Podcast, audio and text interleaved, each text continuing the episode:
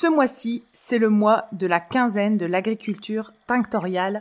Retrouvez tous les midis du 18 au 29 mars entre midi et 2 une vingtaine d'experts dans leur domaine qui parleront de l'agriculture tinctoriale. C'est en visio pour permettre à chacun d'y participer. Les inscriptions se font pour les membres Patreon sur Patreon. On vous y attend très nombreux et vous avez le programme et les thèmes abordés ainsi que les invités présents disponibles sur le podcast Aréco Vert. Belle journée Bonjour et bienvenue dans le podcast Aréco Vert, le podcast qui vous parle d'art, d'écologie et de verdure. Je suis Pauline Leroux, ingénieure agronome passionnée de plantes et je vous emmène à la découverte de la couleur végétale et de toutes ses applications.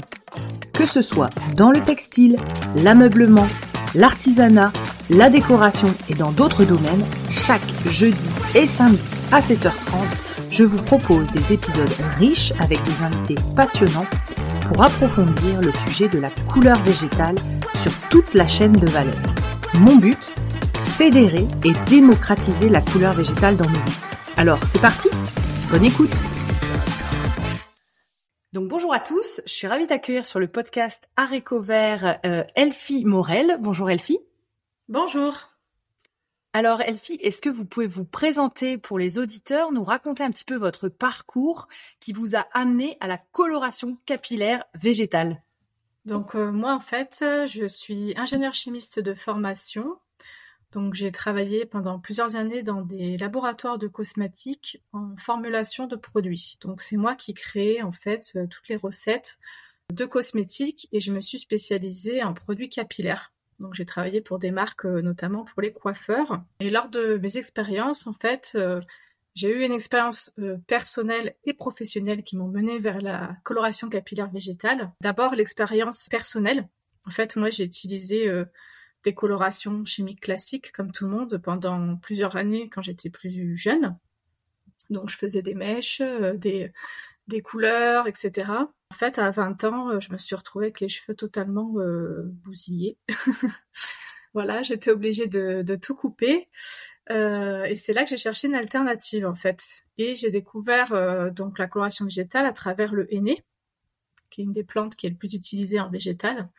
Et là, bah déjà, ça a été une révélation pour moi. en termes de qualité de cheveux, ça n'avait rien à voir. voilà, j'ai vraiment vu la différence, les cheveux qui étaient plus forts, plus brillants, le côté soin, la couleur que j'adorais aussi, bien sûr. donc déjà, il y a eu ça. Donc là, à ce moment-là, euh, personnellement, j'ai arrêté les colorations chimiques. Et ensuite, donc comme je travaille dans le secteur euh, cosmétique et dans le capillaire, euh, j'ai moi-même fabriqué des colorations chimiques. Et donc en fait, ben, je devais porter tout un tas d'équipements, voilà, combinaison intégrale, tout ce qui est masque pour respirer, pour protéger les yeux, faire manipulation sous haute, parce que tout simplement, bah, les colorants euh, qu'on utilise en coloration capillaire chimique, c'est des produits qui sont vraiment dangereux pour la santé. Souvent, ils sont euh, suspectés d'être cancérigènes, etc. Donc, euh, il y a des têtes de mort dessinées dessus. Donc voilà, il y a tout un tas de précautions à prendre pour les manipuler. Donc en fait, ça m'a encore plus J'étais déjà persuadée personnellement que que c'était pas des bons produits, en tout cas pour nos cheveux, mais là, en plus d'avoir manipulé tout ça, euh, je me suis dit c'est pas possible la coloration chimique euh, ça, ça, ça, devrait limite plus exister en fait. C'est des produits tellement euh, tellement dangereux pour la santé et l'environnement que que voilà. Donc du coup je me suis retrouvée à à moi à rechercher beaucoup de choses sur le végétal à expérimenter des choses à m'apercevoir en fait qu'il existe plein de plantes qu'il existe plein de plantes possibles pour faire des colorations qu'on peut donc obtenir tout un tas de teintes s'amuser donc voilà, j'ai commencé à m'intéresser euh, comme ça en fait. D'accord, ok. Donc vous, vous avez vu, vous avez le bagage qui fait que vous comprenez de quoi vous parlez. Vous avez en plus vu l'envers du décor et vous avez entre guillemets subi les dégâts euh, que peuvent causer euh, euh, les produits, bah, les produits chimiques, etc., les, de la coloration capillaire. Alors du coup, ça vous a amené à créer une société. est-ce que vous pouvez nous raconter l'aventure de la société? Quand est-ce qu'elle s'est créée? Ce que vous proposez comme produit? Est-ce que vous travaillez avec des gens? Enfin, nous raconter un petit peu cette, cette entreprise. Donc c'est un projet qui a démarré en fait en 2020, un changement euh, personnel hein, qui m'a amené en fait à arrêter mon travail salarié. Et en fait moi j'avais cette idée en tête quand même depuis quelques années hein. parce que comme je vous ai dit euh, je faisais déjà mes propres expériences euh, sur moi sur euh, des amis la famille etc donc j'avais commencé un petit peu mes mes recherches. Et en fait donc en en faisant un peu en creusant le sujet en faisant mon étude de marché je me suis aussi aperçue que en fait aujourd'hui les marques qui existent en coloration capillaire végétale elles sont souvent fabriquées en Inde puisqu'on utilise, comme je disais, le henné, l'indigotier et d'autres plantes ayurvédiques indiennes. Et donc, en fait, finalement, on importe tous ces produits-là. Et en plus, on les retrouve dans les magasins euh, bio, dans des euh, cartons. Les poudres sont des dans des sachets en plastique, avec des charrettes en plastique jetables, des gants en plastique jetables. Et en fait, je me suis dit, c'est une hérésie de faire des produits euh, naturels qui sont bons pour la santé, mais par contre niveau euh, impact carbone, c'est c'est du zéro quoi. Qu'avec du jetable, des produits importés. Euh. donc euh, donc c'est comme ça en fait que m'est venue l'idée de créer la marque en ayant vraiment ce côté éco-responsable. Donc en essayant de sourcer un maximum de plantes plus locales, donc qui vont être cultivées en France ou en Europe, et aussi donc avec dans le packaging, l'emballage que des produits qui sont 100% biodégradables, compostables, euh, pas de pas proposer d'accessoires en plastique pour appliquer sa couleur. Donc voilà, c'était vraiment la genèse, euh, la genèse du projet. La société ensuite, elle a été créée en, en juin 2022. Après, donc il y avait bien sûr tout le temps de développement, de sourcing des plantes, de tests. Donc j'ai travaillé dès le départ avec des coiffeurs parce que pour moi c'était important d'avoir euh, des produits de qualité. Et puis euh, j'étais habituée aussi dans mon travail à l'exigence des coiffeurs. Donc euh, donc pour moi c'était vraiment important. Et d'ailleurs au départ c'était un projet que je pensais plus destiné aux particuliers. Et finalement au fur et à mesure bah, en étant en contact avec les coiffeurs bah, ils m'ont montré aussi de l'intérêt en fait. D'accord. Et donc finalement ça ça s'est fini en, en une marque qui répond finalement aux deux clientèles. Donc à la fois les particuliers et les coiffeurs donc aujourd'hui, il y a euh, six teintes euh, qui sont qui ont été créées, donc qui vont du blond doré au, au châtain marron. Et euh, ça a été lancé en fait fin 2022 en septembre via une campagne de crowdfunding sur Ulule qui a très bien fonctionné. Donc au niveau de la hum, fabrication, je travaille en fait avec un, un laboratoire partenaire qui est à, à Pamiers et qui s'occupe donc de la production selon les bonnes pratiques de fabrication, puisque voilà, pour euh, tout ce qui est euh, cosmétique, il y a toute une réglementation. Euh. ça aussi, ça a été aussi, impactant dans le développement des produits, parce qu'il y a tous les dossiers information de produits à faire, etc., valider par un toxicologue les formules. Donc tout ce cheminement-là pour pouvoir commencer les premières fabrications, donc début 2023. Donc c'est assez récent. Elwen, donc c'est une marque qui s'adresse autant aux particuliers qu'aux coiffeurs. Et donc je pense que vous êtes la première euh, qui fait les deux. Euh, je trouve ça, je trouve ça intéressant. Donc du coup, vous avez dit six teintes de produits. Donc là, on est vraiment sur la coloration capillaire. Est-ce que vous avez dans l'idée de développer d'autres produits, euh, toujours à base de plantes, pour accompagner la gamme et faire, je sais pas, des shampoings, des produits de soins, etc. Ou vous allez vous focaliser sur la couleur? Oui, tout à fait. Tout à fait. Euh, alors après, j'ai déjà d'autres euh, teintes en cours de développement aussi, euh, que j'avais même développé dès le départ, mais il fallait choisir quelques teintes pour déjà commencer, démarrer l'activité. Donc déjà d'autres teintes de couleurs, c'est sûr, mais j'aimerais bien aussi développer effectivement toute une gamme de soins, avec toujours pour idée par contre de mettre vraiment les plantes au centre du produit. Ça c'est c'est ce qui est aussi ce qui incarne le cœur de la marque, parce que d'ailleurs la baseline c'est la beauté ancestrale par les plantes. Donc c'est vraiment euh, et des plantes euh, brutes. Donc euh, vraiment plantes séchées sous forme de poudre dans les produits. Donc ça peut être peut-être un shampoing aux plantes, un masque de cuir chevelu aux plantes. voilà, ça peut être toute une gamme de soins à proposer de ce type et toujours aussi bien sûr dans la démarche écologique, etc. D'accord. Et alors, donc, si on achète un produit d'Elwen, on le reçoit comment? Il est matérialisé comment? Vous pouvez nous raconter un petit peu Vous avez dit des emballages éco-conçus et tout ça, ça m'intéresse d'en savoir un peu plus. C'est ça. Donc, en fait, il y a, deux formats différents, du coup, pour les deux types de clientèle. Donc, euh, pour les particuliers, c'est des formats de 100 grammes. Ce sont des sachets, en fait, qui sont en sachets craft, qui sont en matériaux euh, biodégradables et compostables, et qui sont étiquetés aussi avec une étiquette qui est elle-même biodégradable. Donc c'est des étiquettes à base de, de lin et de résidus de canne à sucre, de lin et de chanvre. Donc ce qui fait qu'une fois qu'elles ont utilisé leur coloration, en fait, elles peuvent euh, directement mettre euh, leur, euh, leur sachet et l'étiquette dans leur compost, dans leur jardin. Leur jardin. Top. donc vraiment, il n'y a pas de pas de déchets. et donc pour les coiffeurs, eux, ils ont des formats un peu plus grands, de 500 grammes, qui leur permet de faire quand même plusieurs plusieurs clientes. Voilà les grandes différences entre les deux. D'accord, ok. Alors donc vous avez parlé de vos, partenaires, donc euh, dans le sens, euh, enfin plutôt les débouchés, on va dire salon de coiffure et euh, les particuliers. Vos partenaires, vous avez dit que vous essayez d'avoir un sourcing le plus possible en France et en Europe. Qu'est-ce que j'allais dire Quel type de plantes vous vous travaillez dans vos mélanges et est-ce que ça a été facile de trouver les ressources en France?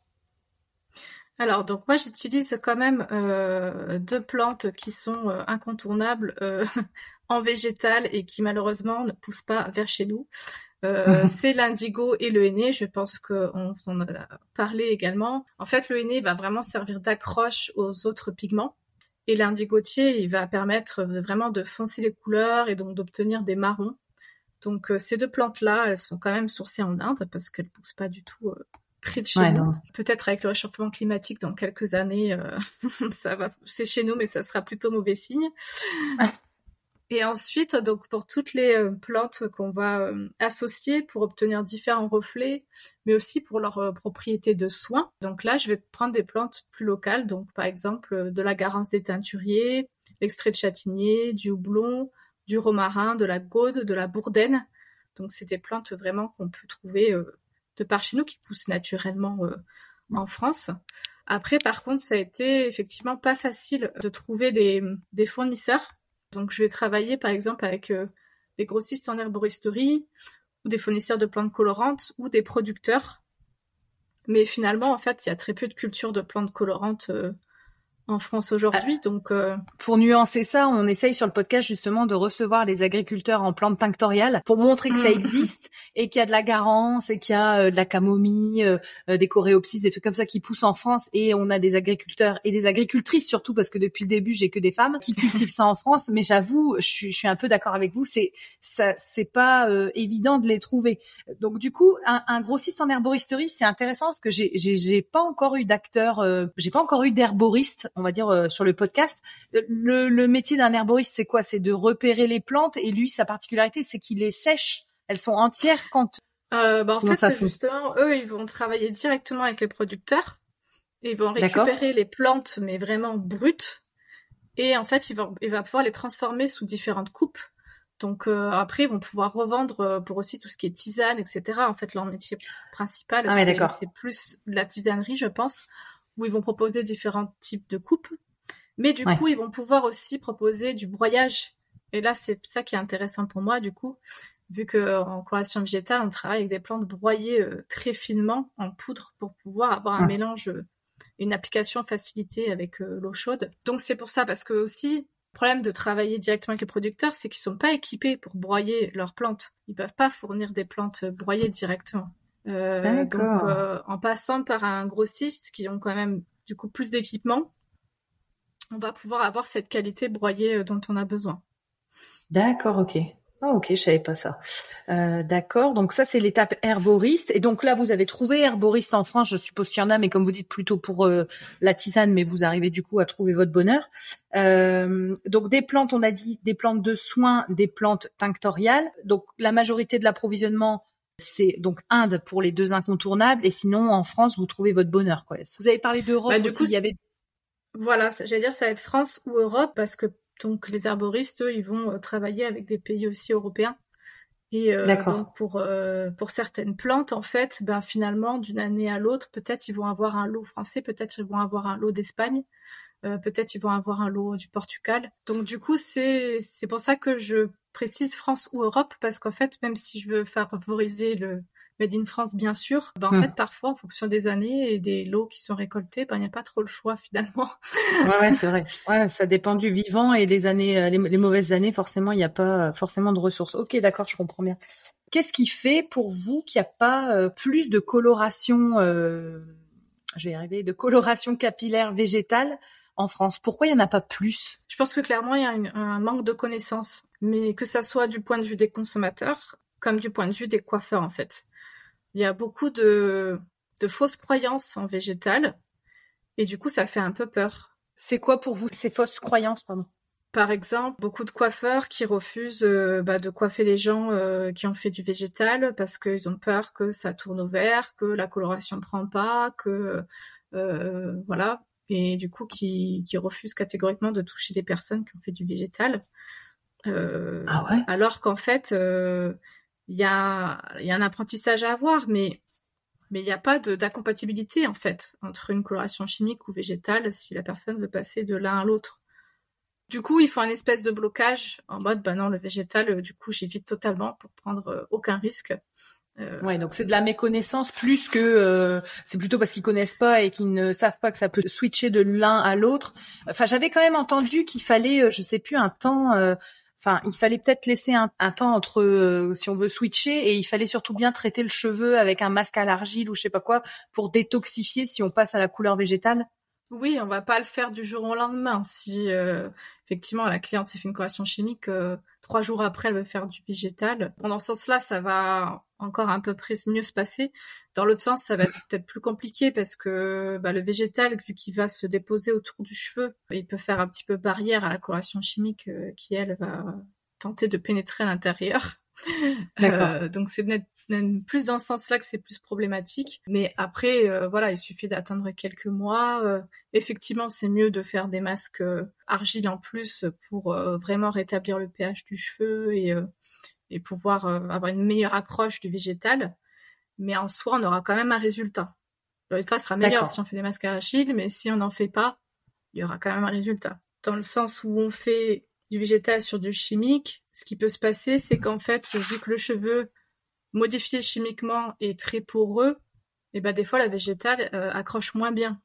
Donc on va devoir faire peut-être plus d'applications parce que ben le cheveu va dégorger plus vite s'il a été euh, modifié chimiquement avant que s'il est naturel en fait.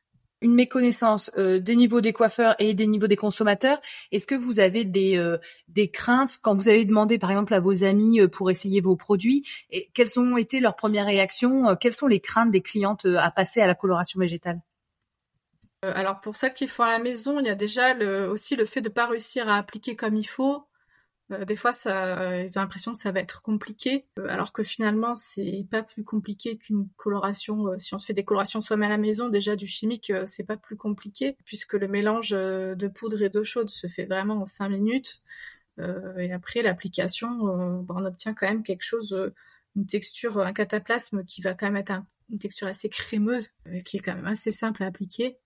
D'ailleurs, euh, bah, j'ai eu beaucoup de, testeuses autour de moi qui avaient ces craintes-là au départ et qui finalement euh, ont dit bon bah la première fois euh, je l'ai fait faire par une amie parce que je craignais un peu et puis bah la deuxième fois finalement je l'ai fait toute seule et je me suis dit bah finalement c'était pas si compliqué quoi. Donc déjà il y a ça, il y a le fait de, mal appliquer, peut-être de se tromper du coup et qu'on n'ait pas le résultat souhaité. Et après il y a aussi cette fausse croyance du cheveu vert alors, je sais pas si c'est lié aussi à, la, à, la, couleur de la poudre qui est verte. Ou du coup, si euh, on se dit, bon, on va avoir les cheveux verts parce que la poudre est verte, alors que ça n'a rien à voir. euh, donc, il y a un peu cette croyance-là. Ou, euh, bah, des fois, il y a eu des mauvaises réactions, en fait, de cheveux verts pour des personnes qui avaient utilisé des colorations végétales renforcées au sel métallique. Donc en fait, on utilise ça un peu comme comme mordant, comme dans les colorations mmh. de teinture de vêtements. Euh, et du coup, ça va améliorer la prise euh, des pigments. Mais le problème, c'est que derrière, si on fait des services euh, techniques chimiques, donc ça peut être des permanentes ou d'autres choses, et ben en fait, ça, va réagir avec le sel métallique. Et c'est là qu'on a des cheveux qui ah cassent, qui deviennent verts, etc. Donc ça aussi, ça a fait peur aux coiffeurs et ils ont du coup cette idée-là, comme je disais que bah, la coloration végétale, ça fait les cheveux verts ou ça peut abîmer ou etc. Euh, parce que il y avait euh, il y avait eu ces histoires là avec des des décorations végétales mais qui sont pas 100% naturelles en fait finalement. Alors que si on utilise euh, la plante naturelle, il n'y a pas d'incompatibilité comme je disais. le temps de pose, il est de combien de temps à peu près? Est-ce que ça diffère par rapport à une coloration classique euh, alors c'est un peu plus long généralement. Donc déjà il faut couvrir les cheveux, il faut pas laisser à l'air libre puisqu'en fait la chaleur va activer aussi euh, la coloration. Donc pour une personne qui euh, se le fait à la maison simplement avec une charlotte, une serviette ou quelque chose pour couvrir, c'est jusqu'à deux heures. surtout si on veut couvrir les cheveux blancs. Et pour des coiffeurs, en fait, eux, ils utilisent une source de chaleur généralement donc un casque chauffant ou quelque chose, et du coup ça permet de diminuer le temps par deux. Donc finalement il laisse maximum une heure. D'accord. quasiment une coloration synthétique quoi.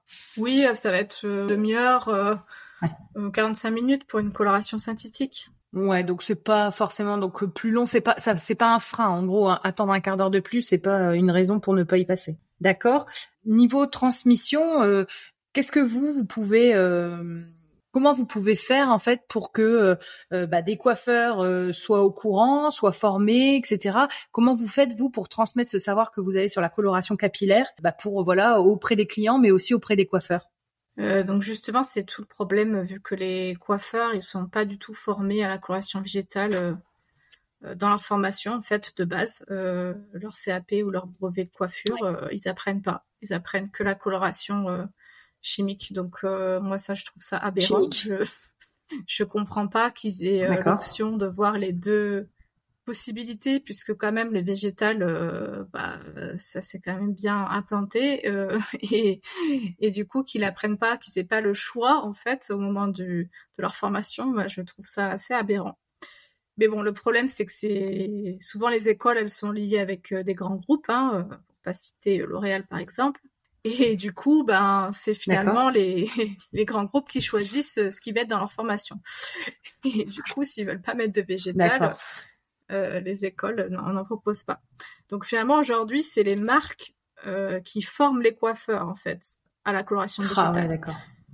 qui font des formations pour pouvoir bah, leur apprendre euh, à utiliser les plantes, etc., le fonctionnement, effectivement, s'il y a des choses à savoir, incompatibilité, etc. Donc aujourd'hui, c'est un peu compliqué parce que moi, j'ai essayé de me rapprocher euh, justement d'écoles de coiffure et en fait, on m'a dit ben non, euh, même pour un stage, je voulais moi proposer un stage de découverte quoi, pour faire découvrir aux coiffeurs qui sont en formation qu'il y a autre chose qui existe quoi. Et, et non, je me suis fait la plupart du temps euh, remballer parce qu'on m'a dit ben non, nous on travaille plus avec euh, tel produit de telle marque et on peut pas proposer d'autres choses. Donc du coup, c'est assez c'est assez compliqué. Donc aujourd'hui, euh, bah, finalement, c'est aux acteurs de, de former les gens. Et pareil pour les particuliers, c'est à nous, les marques, en fait, de leur expliquer, euh, de leur faire euh, des tutos, de leur faire, voilà, tout ce qu'on peut faire avec les réseaux sociaux pour, pour essayer d'éduquer, en fait, les clients à la coloration végétale un maximum. J'ai vu que vous aviez fait sur votre site un, un petit e-book pour expliquer euh, la coloration végétale. J'ai trouvé que c'était bien fait, euh, la différence entre capillaire, euh, enfin une coloration synthétique, une coloration végétale et tout ça. J'ai trouvé ça bien fait. Je trouve que c'est une façon aussi de, bah voilà, en plus des réseaux sociaux, en plus peut-être de tutos, etc., en plus de bah, de témoignages. Je trouve ça bien qu'ils aient bah, quelque chose, un support à lire pour bah, pour avoir la réponse à leurs questions parce que forcément c'est c'est les questions qui se posent et on n'a pas forcément le temps quand on fait euh, quand on en parle comme ça de tout expliquer et donc je trouvais ça je trouvais ça très bien je voulais le souligner euh, Merci. donc ok sur la partie je vous en prie. Donc ok sur la partie transmission. Donc aujourd'hui, ce sont bien euh, les marques de coloration végétale qui forment les coiffeurs, là-dessus. Il n'y a pas de cursus pour le moment en couleur végétale. Je voulais savoir pour vous dans les questions un peu d'inspiration Quelles sont les personnes qui vous ont inspiré et vos sources d'inspiration pour vous lancer dans cette aventure de la coloration capillaire 100% végétale? Alors, j'ai pas une source en végétal. J'avoue que je pensais plutôt à d'autres femmes entrepreneurs, en fait, sur le fait de, de se lancer, bah, d'entreprendre et, de, bah, de croire en, soi et son projet, hein, surtout. Donc, je pensais par exemple à Pauline Legnaud, qui est la fondatrice de, de Gemio, une marque de joaillerie et, qui a aussi un, podcast qui est, qui est super chouette à suivre pour les, pour les entrepreneurs. Donc euh, voilà, type de personnes inspirantes. Mais j'allais dire, globalement, les, les femmes qui entreprennent euh, sont des grandes sources d'inspiration pour moi. Ah, génial. Euh, si vous aviez un choix à faire euh, d'être une plante tinctoriale, laquelle seriez-vous et pourquoi? Euh, Je pense que je serais la bourdaine. C'est une plante qui est pas trop connue en coloration capillaire végétale. Alors je sais pas si peut-être en teinture sur vêtements peut-être un peu plus, mais pourtant c'est une plante qui est super intéressante. Hmm. Un petit peu, mais c'est pas non plus. Ok. Et donc ça, et ça, et ça donne quoi comme teinte? Ce qui est intéressant, c'est que en fait, en fonction du pH qu'il va y avoir, elle peut donner des teintes un petit peu différentes. Donc c'est ça que je trouve euh, super chouette avec la Bourdaine. Elle va être plutôt euh, euh, jaune en milieu acide. Donc par exemple, elle va pouvoir remplacer la camomille en coloration capillaire végétale. Et si on va sur des pH un peu plus basiques, elle va être sur des teintes plus orangées, voire aller sur le rouge. Donc en fait, voilà, c'est une plante euh, changeante et euh, pour ça, je trouve ça super intéressant. Est-ce que vous avez des personnes que vous voulez euh, recommander pour le podcast ou même une piste pour moi pour continuer à explorer la coloration capillaire végétale, un acteur que j'ai pas interviewé et que vous trouvez pertinent d'aller d'aller consulter Alors moi, ça fait quelques années que j'habite sur Toulouse. Et du coup, euh, ça m'a fait penser à Terre de Pastel. Donc en fait, c'est un ah. organisme qui euh, cultive à nouveau le pastel, puisque c'est une plante tinctoriale euh, qui a été cultivée pendant des années à Toulouse. Donc c'est vraiment un patrimoine en fait. Et donc du coup, il y a tout un musée sur le pastel où ils parlent de cette plante tinctoriale, de comment ils font les cocaines, etc. Donc c'est super intéressant. Et aujourd'hui, ben, ils utilisent vraiment tout ce qu'ils peuvent sur cette plante. Ils font des cosmétiques, euh, ils ont un spa, etc. Euh, ils font la teinture, bien sûr, sur les vêtements. Donc euh, voilà, je trouvais ça super intéressant. Moi, été en contact avec eux, j'ai eu l'occasion de visiter. Donc je me suis dit pourquoi pas aussi valoriser une plante du patrimoine local. Donc ça pourrait peut-être être, intéressant Tout à fait. de parler. Ouais, c'est une super bonne idée. Bah écoutez, en plus je connaissais pas Terre de Pastel, donc je vais aller je vais aller creuser avec plaisir. Bah, écoutez, euh, merci beaucoup euh, Elfie pour ce pour cet échange et ce partage euh, autour de la coloration capillaire 100% végétale. Bah, je, vous, je vous remercie. Merci à vous. Je vous invite à me rejoindre sur ma page Instagram Arécovert, A-R-T-E-C-O-V-E-R-T, pour y découvrir le nom des prochains invités. Je me permets de vous rappeler que la seule manière de soutenir ce podcast est de le noter et le commenter sur la plateforme d'écoute de votre choix. C'est ainsi qu'on arrivera à faire porter la voix de ces passionnés de la couleur végétale. Merci à tous.